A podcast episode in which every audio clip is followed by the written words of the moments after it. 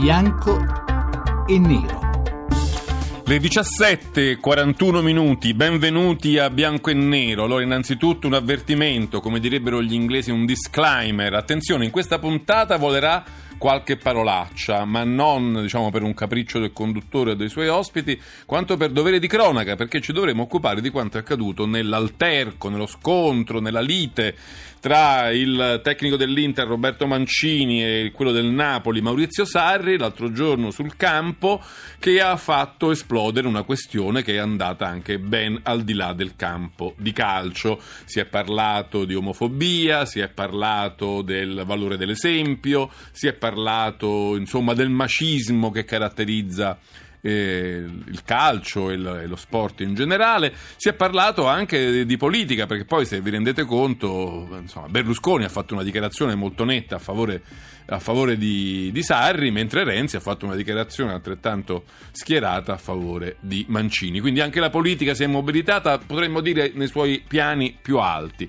Insomma, da discutere ce n'è tanto, non, non tanto e semplicemente su quelle parole che sono volate, non tanto e semplicemente su quello stretto episodio, ma sulle conseguenze che si sono volute vedere e trarre da quanto è accaduto. Anche perché poi, come sempre si dice in questi casi, i social network si sono infiammati, le tifoserie si sono divise, c'è chi sta con l'uno, c'è chi sta con l'altro. Noi vogliamo un po' riprodurre questa discussione a bianco e nero anche per sapere voi che cosa ne pensate, quindi aspetto fin d'ora le vostre telefonate all'800 05 05 78. Noi abbiamo anche preso la palla al balzo del fatto che due giornalisti che vi presento subito sono Lorenzo Vendemiale e Domenico Naso, che sono qui con noi. Li saluto entrambi, buonasera.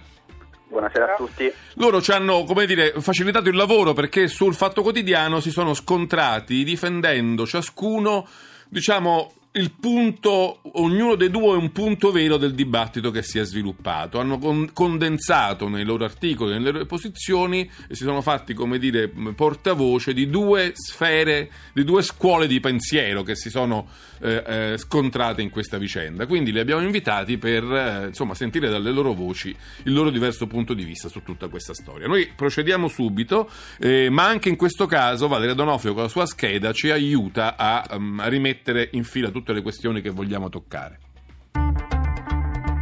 Le caratteristiche del derby ci sono tutte, veemenza e virulenza comprese. Il campo di calcio evidentemente non vive di soli piedi e le parole di un fine partita possono lasciare il segno più di un paio di gol mettete Napoli contro Inter, sfida che ripropone in Coppa Italia un duello già vivo in campionato. I nerazzurri sono sul 2-0, il tempo sta per scadere quando la lavagna luminosa annuncia 5 minuti di recupero. Roberto Mancini, tecnico interista, non è d'accordo e si avvicina al quarto uomo per dirglielo. Ma anche Maurizio Sarri, allenatore del Napoli, non è d'accordo con il disaccordo di Mancini e anche lui ci tiene a farglielo sapere a modo suo. Frocio, Finocchio sono i passaggi chiave del pensiero sarriano che, urlati a bordo campo, arrivano contemporaneamente all'orecchio del collega e a quello del quarto uomo che rimane impassibile. Mancini prova a richiamare la sua attenzione nella speranza che prenda un'iniziativa degna delle offese subite, ma lui in tutta risposta richiama l'attenzione dell'arbitro che, repentino, dichiara la fine delle ostilità o almeno crede di farlo, mandando entrambi i tecnici anzitempo negli spogliatoi.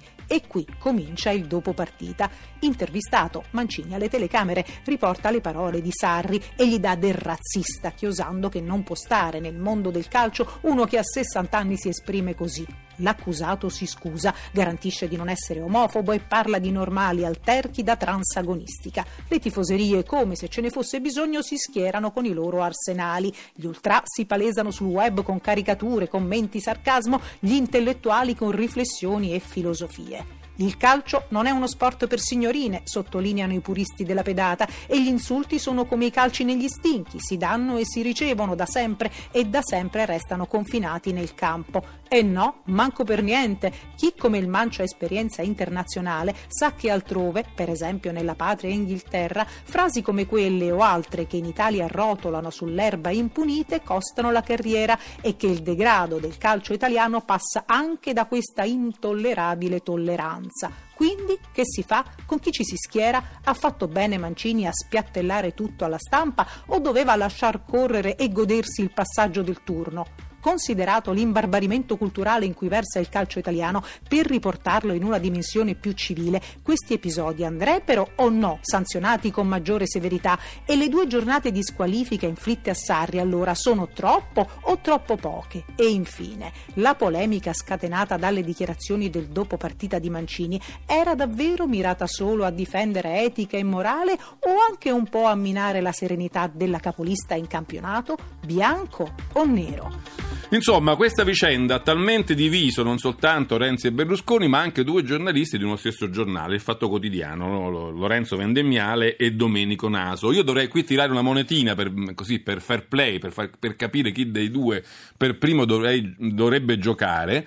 Ma eh, vorrei cominciare con Lorenzo Vendemmiale perché eh, stando lui dalla parte di Sarri, cioè dalla parte del, dell'allenatore del Napoli, in questo caso sta con Berlusconi, il quale lo ha lo ha difeso a spada tratta. Sai dalla parte giusta? Eh, vabbè, posta così non saprei onestamente.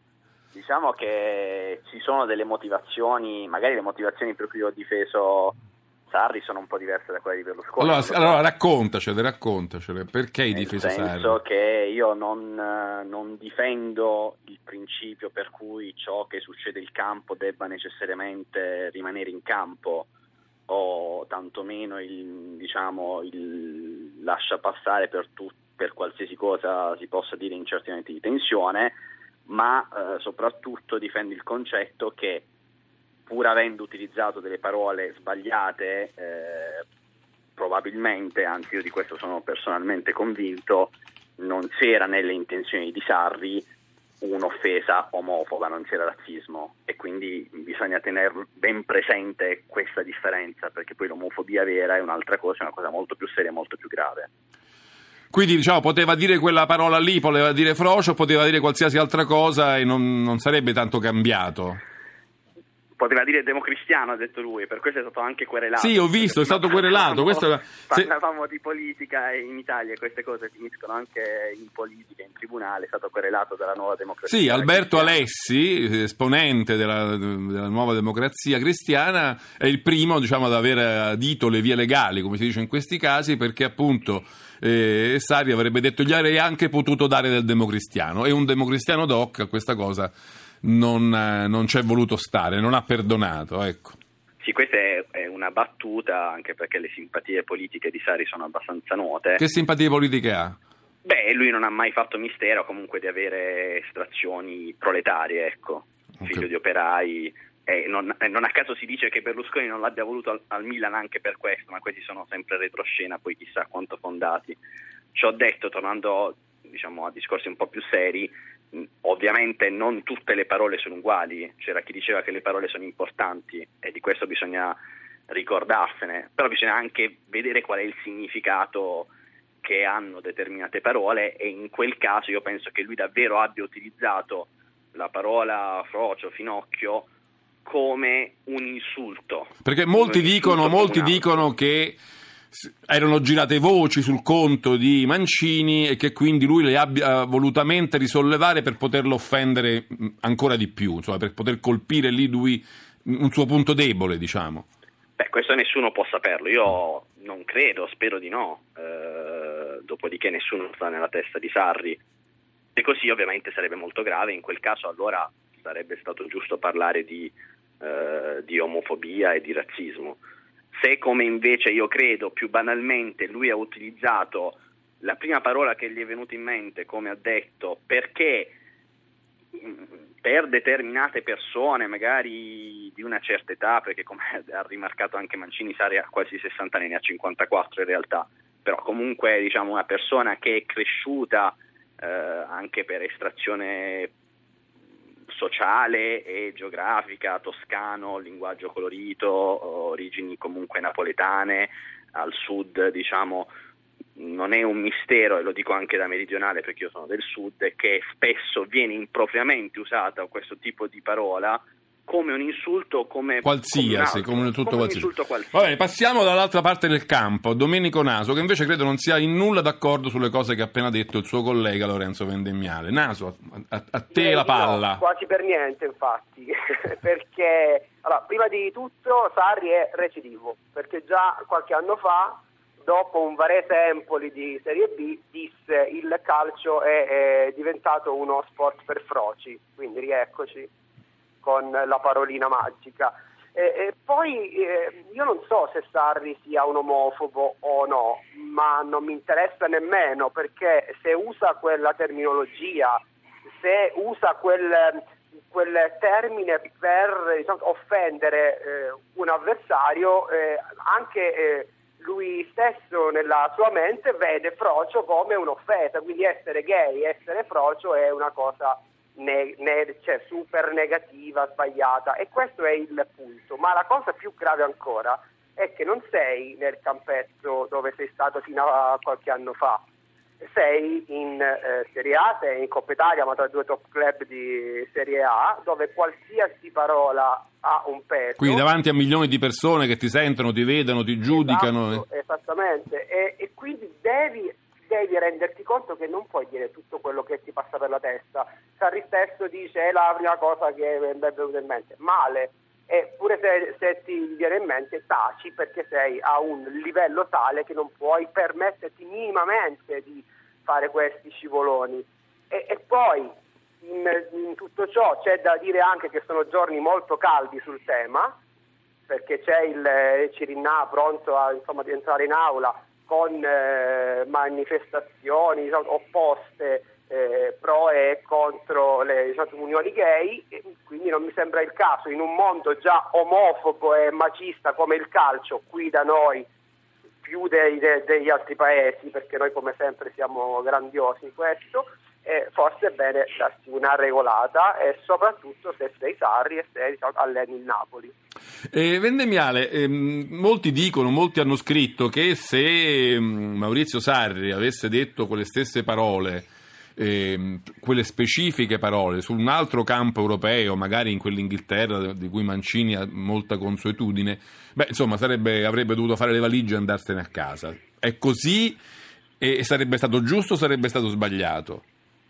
Bah, eh, probabilmente altrove sareb- ci sarebbero state delle conseguenze maggiori, questo, questo è vero.